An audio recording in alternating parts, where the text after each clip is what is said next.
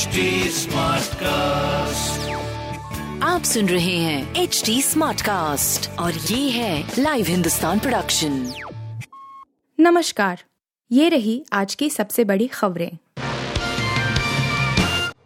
उपराष्ट्रपति चुनाव के लिए वोटिंग आज आज होने वाले उपराष्ट्रपति चुनाव में भाजपा के नेतृत्व वाले सत्तारूढ़ गठबंधन राजग के उम्मीदवार जगदीप धनखड़ का पलड़ा भारी है। विभिन्न दलों से मिले समर्थन को देखते हुए धनखड़ को सड़सठ फीसदी से ज्यादा वोट मिलने का अनुमान है। विपक्षी उम्मीदवार कांग्रेस की मार्गेट तलवा के साथ पूरा विपक्ष नहीं जुट पा रहा है।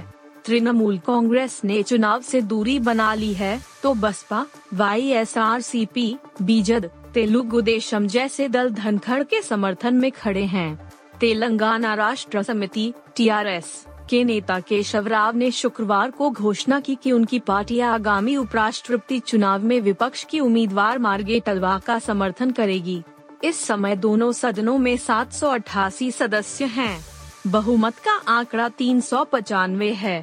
भाजपा के दोनों सदनों में अपने तीन सौ चौरानवे सांसद हैं, यानी उसके अपने ही वोट पचास फीसदी है। राजग को मिलाकर यह आंकड़ा चार सौ पैतालीस सांसदों का हो जाता है। काबुल में मस्जिद के पास बम धमाका, आठ लोगों की मौत।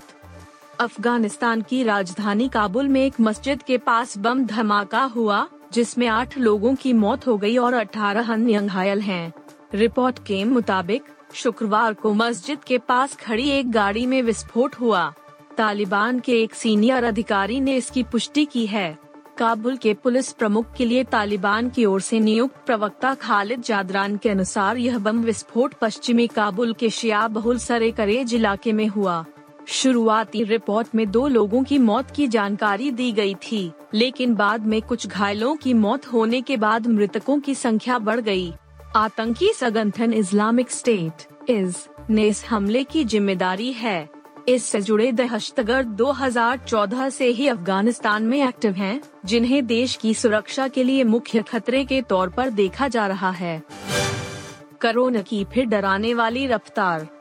राजधानी दिल्ली में कोरोना महामारी ने एक बार फिर डराना शुरू कर दिया है।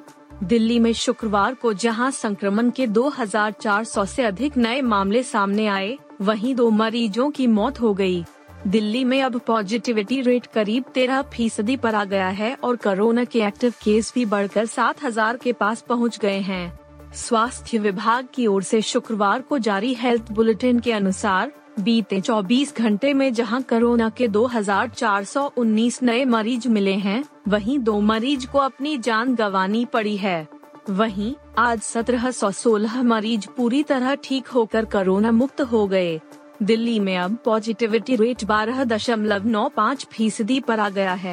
स्वास्थ्य विभाग ने कहा कि दिल्ली में अब तक संक्रमितों की कुल संख्या उन्नीस लाख चौसठ हजार सात सौ तिरानवे हो गई है और कोरोना वायरस संक्रमण के एक्टिव केस छह हजार आठ सौ छिहत्तर पर आ गए हैं। कॉमनवेल्थ गेम्स में इतिहास रचने के करीब भारत। भारत और इंग्लैंड की महिला क्रिकेट टीम के बीच आज कॉमनवेल्थ गेम्स दो हज़ार बाईस का पहला सेमीफाइनल खेला जाना है। ग्रुप ए में तीन में से दो मैच जीतकर भारत ने नॉकआउट स्टेज में कदम रखा है। अब टीम इंडिया की नजरें मेजबान इंग्लैंड को सेमीफाइनल में धूल चटाकर इतिहास रचने पर होगी। अगर भारत आज जीतने में सफल रहता है तो सिल्वर मेडल कंफर्म हो जाएगा। इस अहम मुकाबले के लिए टीम इंडिया अपनी प्लेइंग इलेवन के साथ कोई छेड़छाड़ नहीं करना चाहेगी। बारबेडोस के खिलाफ आखिरी मुकाबले में हरमनप्रीत कौर ने प्लेइंग इलेवन में दो बदलाव किए थे। विकेटकीपर यस्तिका भाटिया की जगह तानिया भाटिया को प्लेइंग इलेवन में जगह मिली थी। वहीं कोविड उन्नीस को मात देने के बाद हरफनमौला पूजा वस्त्राकर ने सभी नैनी मेघना की जगह प्लेइंग इलेवन में जगह बनाई थी। वापस आ रहा है कपिल शर्मा का show. TV show Kapil Sharma show काफी समय से नहीं आ रहा है। कपिल विदेश में परफॉर्म करने गए हैं। उनके साथ शो की पूरी टीम गई है, इसलिए शो को वहीं बंद करना पड़ा।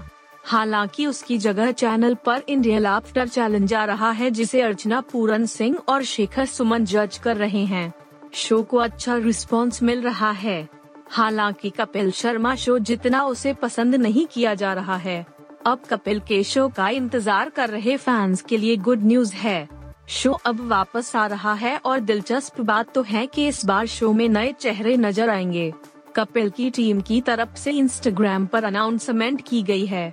सोशल मीडिया पर लिखा गया है, भारत का most popular show Kapil Sharma show वापस आ रहा है और अब इस परिवार में नए सदस्य भी शामिल होंगे। आप सुन रहे थे हिंदुस्तान का डेली न्यूज रैप, जो एच टी स्मार्टकास्ट की एक बीटा संस्करण का हिस्सा है। आप हमें फेसबुक, ट्विटर और इंस्टाग्राम पे एट एच टी स्मार्टकास्ट या podcast at Hindustan Times dot com पर ईमेल के द्वारा सुझाव दे सकते हैं। आप सुन रहे हैं एच टी स्मार्टकास्ट और ये था लाइव हिंदुस्तान प्रोडक्शन।